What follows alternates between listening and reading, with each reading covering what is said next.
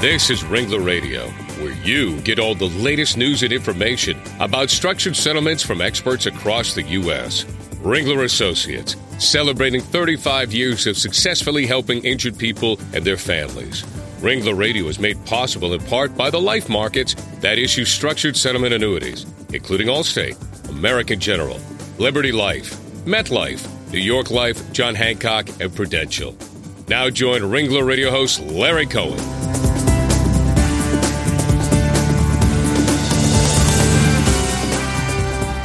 Well, hello everyone, and welcome to Ringler Radio. I'm Larry Cohen, head of Ringler Associates Northeast Operations, and again, thanks for joining us today. Well, before we begin our uh, very interesting show, let me introduce my co-host and Ringler colleague, Jim Early. Jim is Ringler's Eastern Regional Director and Manager of Northern New England, and he's got more than 33 years of insurance and structured settlement experience. And since 1985, he's arranged more than 5,000 structured settlements in every state. And Jim, I think that's a lot of frequent flyer miles. Absolutely, Larry. you must fly for free a lot. yeah, that's... and the problem is, as you well know, when you travel that much, the last thing you want to do with your free time is take a free airplane ride. I know it so well. I know it so well. Well, it's probably safe to say that the majority of you and us have seen the TV advertisements in which several bad actors yell out from windows, It's my money and I want it now. Well, at a time when the economy continues to sputter and people all around need the security of guaranteed income, consumers are being inundated with commercials from factoring companies that promise quick cash in return for selling their structured settlement annuities, and often at a significant discount. Well, our discussion today revolves around how the legal system looks at these transactions and a recent case that has interesting implications. And to help us do all that, let me introduce today's special guest, attorney Peter Vodola from Seiger, Gfeller, and Laurie, LLP in West Hartford, Connecticut. They've got special expertise in the areas of appellate advocacy, complex civil litigation, commercial litigation, and insurance regulation. And Peter has received national recognition for his involvement in all of those types of factoring cases that we're going to talk about today. Well, Peter, welcome to Ringler Radio. Thank you, Larry. It's very nice to be back again, and it's good to see you as well, Jim. Well, I always like I always like greeting someone from the state of Connecticut. Uh, I have a lot of fondness for that place. Well, Peter, let's backtrack a little bit. You've become one of the leading advocates for reforming the whole area of factoring structured settlements. And what was the reason you've taken on this role? Was it, was it born of some personal experience with one of your clients, or was it just a, a general interest that you had? Well, uh, the reform really has to, to come from uh, number one, things like this, where we're getting information out, and we'll be talking about a lot of different aspects of, of factoring transaction. It's also got to come from judges who apply the law and from from other uh, areas as well. But from from my personal experience, my job has been to represent um, usually insurance companies in uh, matters involving structured settlements, sometimes brokers as well.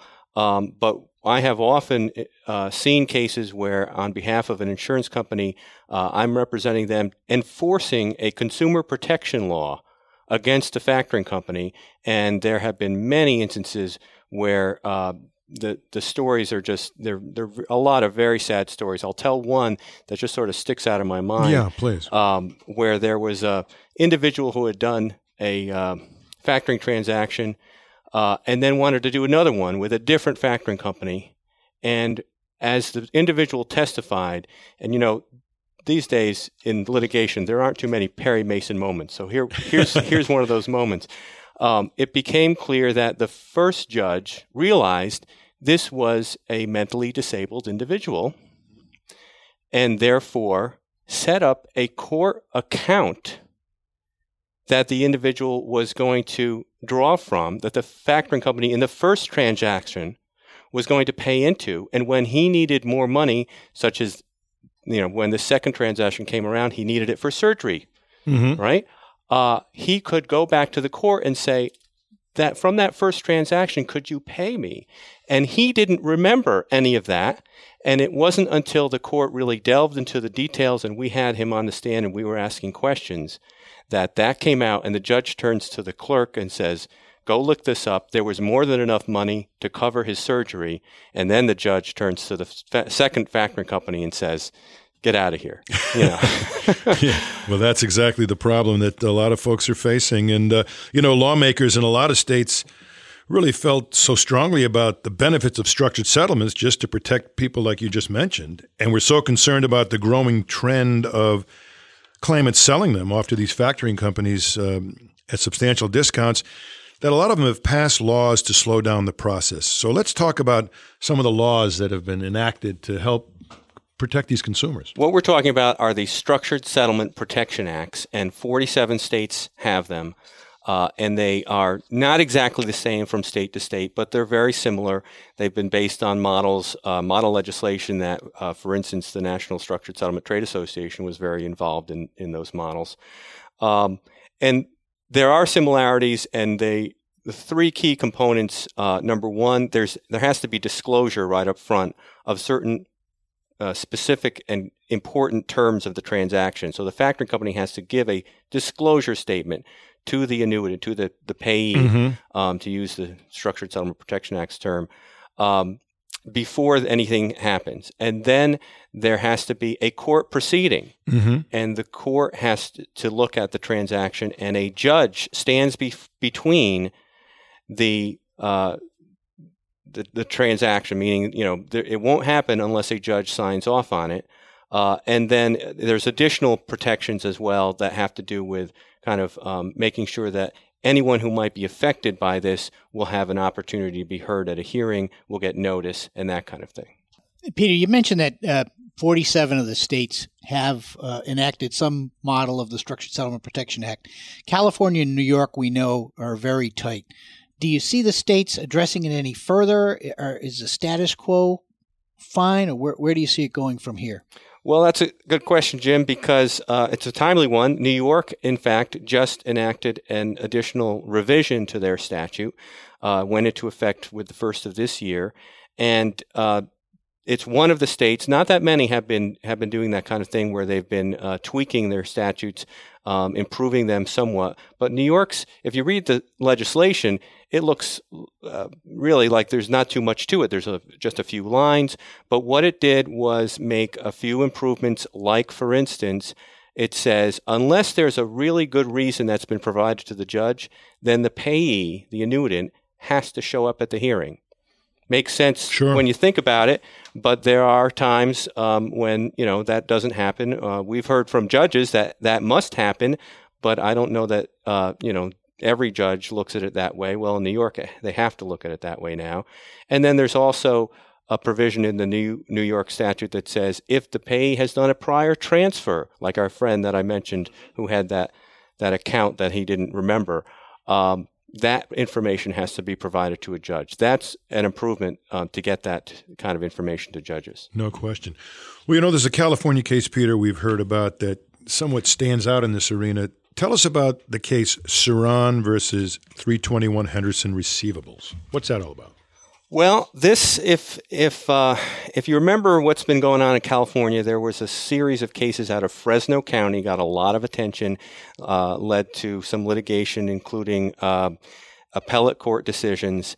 This is kind of the son of Fresno County in some respects. It's a, a payee alleging that uh, there's been a violation of the California Structured Settlement Protection Act in some respects, and the transactions that uh, he entered into should be undone, and he should be um, uh, awarded some damages. And in particular, what he uh, said was he entered into two different transactions with a J.G. Wentworth affiliate, um, and that J.G. Wentworth, according to his allegations, violated the requirements under the California Structured Settlement Protection Act that have to do with independent professional advice because, in his words, they steered him to a particular attorney and they made him pay for uh, the attorney's fees rather than uh, the factoring company, J.G. Wentworth, because, again, in his argument, uh, the California statute says he gets a certain uh, attorney's fees uh, up to a certain point the factoring company has to pay. And in addition, factoring company can't steer pays to any particular. Per- I had understood that in California, as Jim was talking about the tighter rules, uh, that the original attorney who represented the plaintiff in his original litigation is supposed to be contacted to come into the court at some point. Is that is that part of this case as well? Is this part of the That is argument? not, and that's that's uh, an interesting point that you raised because there was some question as to whether the California uh, Structured Settlement Protection Act meant that, and it's been revised in in the uh, to a great extent. The revisions are uh, really an improvement, but I don't know that it really can be read that way anymore. I will say there are two states, Nevada and Indiana, if I'm remembering right, uh, that are the two that make it very clear uh, if you are the attorney who represented the individual at the time of their structured settlement, you are entitled to notice if they do a factoring transaction. Um, but in in Cerrone, that the the allegations had to do with um, Cerrone saying, uh, because of these violations, these transactions that I did uh, should be undone, and uh, the um, they they really had to do with the fact that he's saying his his independent professional advice from an attorney wasn't independent uh, and wasn't paid for in a manner consistent with the California statute. How how was the case resolved, Peter? Was it what was the ultimate uh, remedy or decision by the court? Well, the um, the trial court said even if we take your allegations as true, Mr. Cerrone, uh, you don't have a case because there were court orders from trial courts in California when J.G. Wentworth did these transactions. They went to the trial courts, they got court orders that approved these transactions, and those court orders said the California statute has been complied with. And the trial court said, Mr. Cerrone, you didn't make allegations that rose to the level of the point where we would say those orders should be undone. Um, and then what's happened since then is that, and really what's gotten the attention is that this case went on appeal.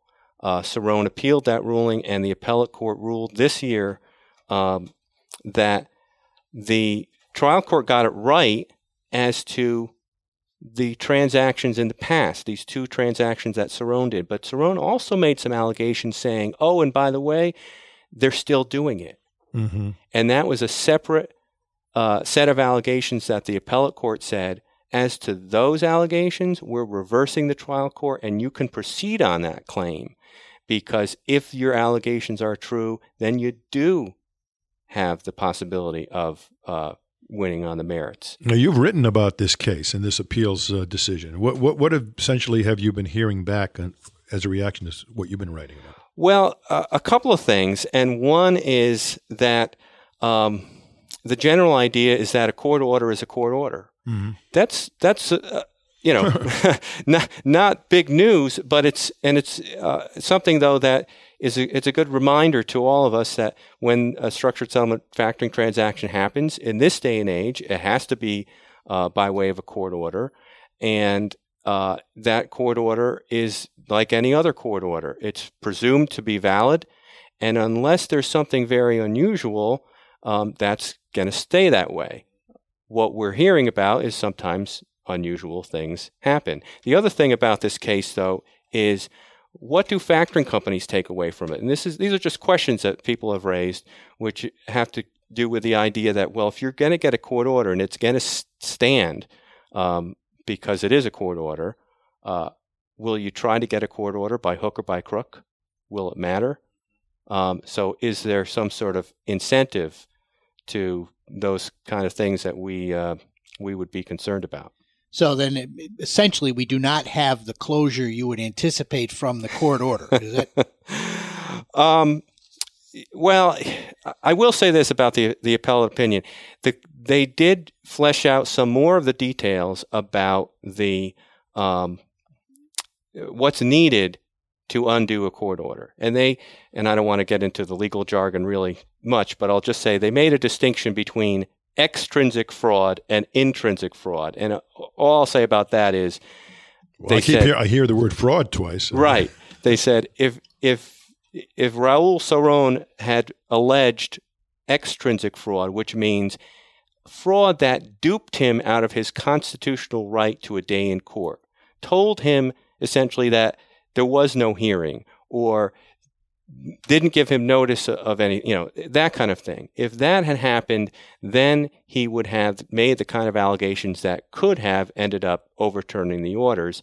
The appellate court said he didn't do that. But what's, I think, interesting also about this case is to say, well, could it have been a closer call?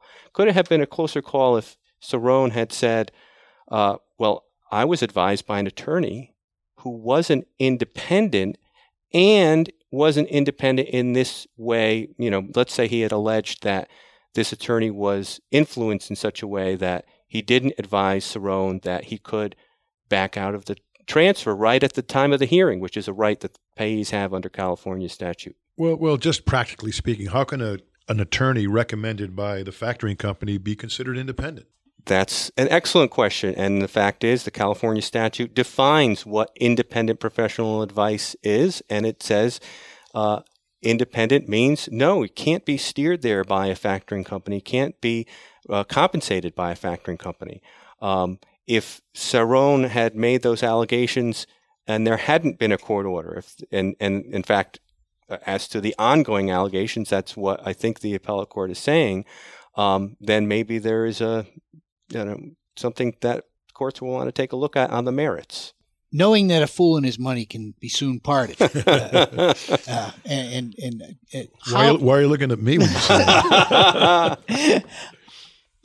how do you respond to the argument that uh, it's their they should be able to sell their structured settlement payments? They're adults and presumably competent to make a decision to do so. Jim, that's a good question. Let's let's put it this way you have a $20 bill. You may think, I should decide how I'm going to spend that $20 bill and not a judge or anyone in the government. That's something that we probably would all say, oh, I understand that. Let's say you have another $20 bill, and that $20 bill is only in your pocket because you got a tax break, because that tax break said you were in a group of people who are injured or likely to have been injured, and therefore we should make sure you get that tax break. And one of the reasons for that tax break, by the way, is so that you don't have to be on some sort of government assistance at some point in your life. Well, if you want to get rid of that first $20 bill, sure, why not? But what about that second $20 bill? Would it make sense for the government to say, we're just going to make sure things are okay before you go ahead and do that? Makes sense. Makes sense to me too. I hope uh, hope the audience feels the same way. Well, let's take a quick break right now, and uh, let's get back in a minute. We'll have lots more to talk about this important subject of factoring when Ringler Radio returns. We'll be right back. This is Ringler Radio from Ringler Associates. Quite simply, the undisputed leader in structured settlements for 35 years. Since 1975, Ringler Associates has provided the finest structured settlement services to all parties involved in the settling of physical injury claims. Experience counts. Over 23 billion in structures benefiting 166,000 injured individuals and their families. And one of the few companies that truly enjoys the trust of all parties in the settlement process. Ringler Radio is celebrating its sixth year right here on the Legal Talk Network, produced by broadcast professionals. Did you know Ringler Radio is one of the top three rated shows in iTunes? Thanks to all of our listeners who download all the Ringler Radio shows. Ringler Associates, the only broker you need. Listen to all the Ringler Radio shows. Just go to ringlerassociates.com or LegalTalkNetwork.com and click on Ringler Radio and choose a topic. Did you know you can download Ringler Radio to your iPod? Just go to iTunes and subscribe to the Legal Talk Network. It's free. We invite you to listen to other shows on the Legal Talk Network. It's free at www.legaltalknetwork.com. Someone's at the door. Don't answer it. Why not? I'm listening to Legal Talk Network podcasts to get my CLE credit in West Legal Ed Center. Oh, I need to do that too. Where do I find them? It's easy. Just go to LegalTalkNetwork.com and pick a program for CLE, click on it, and start listening. Or go to westlegaledcenter.com and choose from any of the Legal Talk Network programs available for CLE. Perfect. I'll do that right now.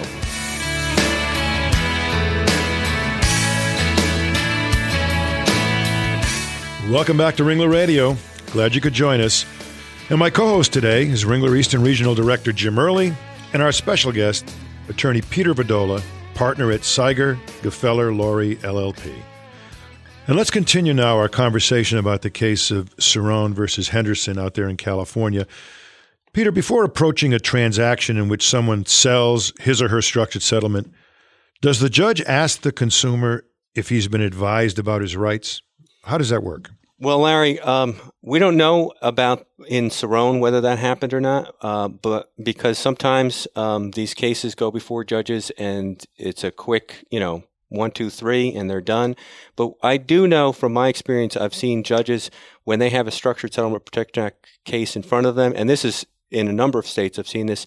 They pull out a piece of paper and it has a list of questions that they're going to run through to make sure that they get the right answers before they sign off on that. I, I don't think that happens in a majority of cases, but I think it's happening a little more frequently than we used to see, and it's a good thing. So, yes, um, I've seen judges walk through and say, uh, "Do you understand that you know you won't be getting these payments now that you sell them?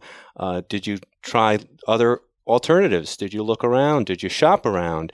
Did you um, consider getting you know?"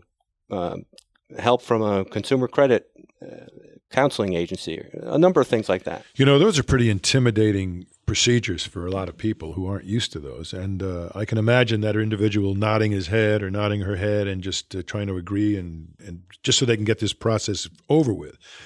That's why this independent counsel makes so much sense. And California seems to, in any event, be leading the way in that regard. Uh, even though I think you, you mentioned that maybe it isn't interpreted that way. Uh, tell us about how California is restricting some of these transactions with some of their rules because we know California tends to lead the nation in a lot of these areas. Right. What's going on? Uh, well, California amended their Structured Settlement Protection Act uh, effective in 2010, and uh, they California statute really does things, put some more flesh on the bones, more so than many of the other statutes, uh, where it says things. For instance, it has a list of 14 different things that the court should consider when uh, reviewing a structured settlement factoring transaction in front of the judge. And it, it's a list that includes things that I think to you or me would, oh, well, gee, that's common sense. But putting it into a statute so that judges have that reminder um, and factoring companies have to, you know, be uh, aware that they may be a, uh, asked to provide that kind of information, that's a whole other thing. So that information may include things like whether there's been prior transfers, which we talked about. Uh, also, are there ongoing medical expenses, and was the structured settlement designed to deal with them? Uh, uh, was the structured settlement designed to provide living expenses, and is it still needed for that purpose? Those, I think, are some great additions to the California Structured Settlement Protection Act um, that were made in, in with its 2010 revision. And I'll just also mention that you asked about uh, independent professional advice, and California actually is not one of the states that say structured settlement pays or annuitants, when they sell their their payments, have to get independent professional advice. But it is the state that says if it happens, um, the factoring company has to pay for a portion. It's the only state that says that. There are um, a number of states, I think uh, 11 states, that say a payee must get the advice uh, of an independent professional if they're going to do a factoring transaction. In the other states, they simply have to be advised that they should get it. And then there may be some additional provision saying what happens if they go ahead and get it. Obviously, has to be independent and some of the other things that we've talked about. Recognizing what Larry said, that California tends to lead the country in, in this type of uh, uh, law.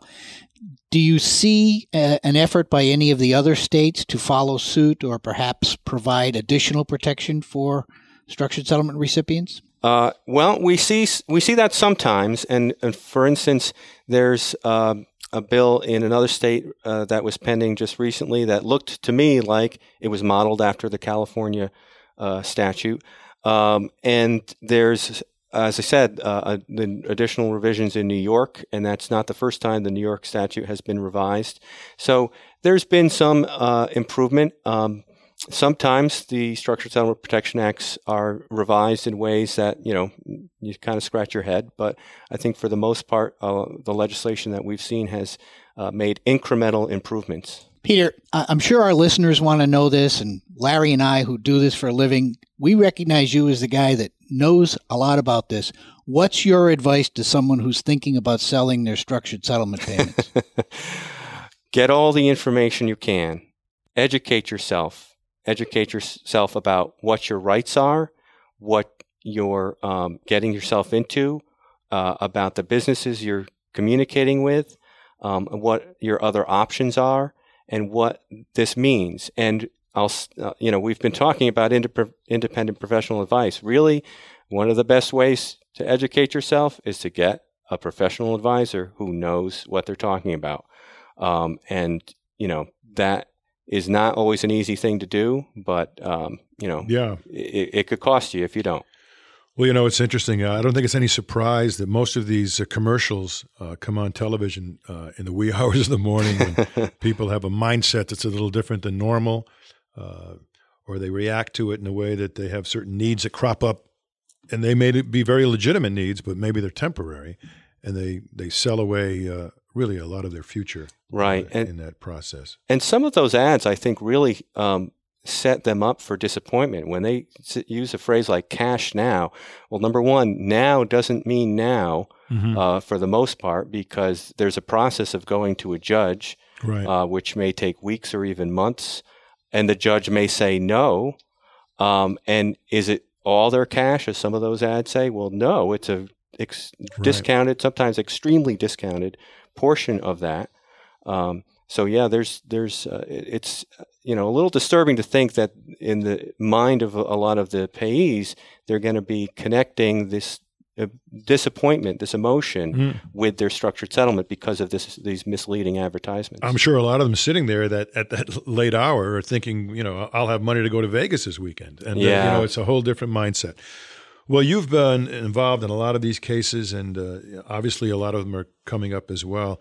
Uh, are you sensing that some of this constant philosophy of be careful, do the right thing? Is it is it getting through to, to the folks that you're talking about? Well, I think there is there's been improvement. I think what especially we like seeing are um, the the judges uh, paying attention. So, for instance, th- that legislation we talked about in New York, not earth shattering, but it really was the result of the judges in New York saying we ought to have some additional things going on here so that we uh, have that information about uh, the prior transfer and where that money went that time and that kind of thing.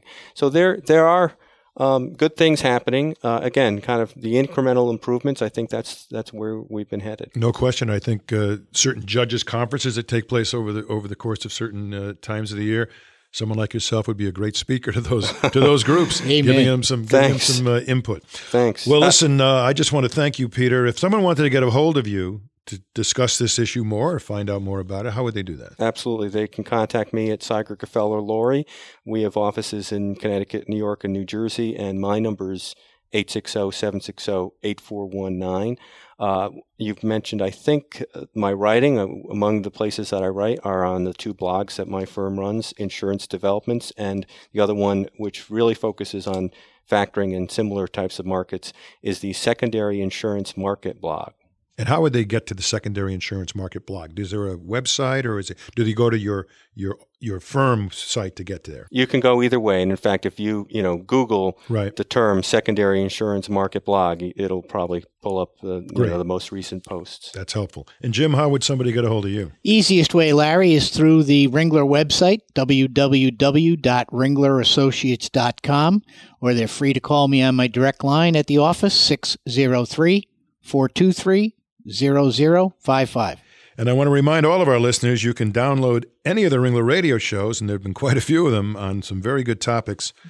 Get it on the ringlerassociates.com or legaltalknetwork.com. And I might remind our listeners the Ringler website has been redesigned. It's really snazzy. I encourage you to go visit it. So, uh, Peter, thank you again for a terrific show. And Jim, thank thanks for helping. Larry, thank you for having me again. And for all of our listeners, go out and have a great day. The views expressed by the participants of this program are their own and do not represent the views of, nor are they endorsed by, Legal Talk Network, its officers, directors, employees, agents, representatives, shareholders, and subsidiaries. None of the content should be considered legal advice. As always, consult a lawyer.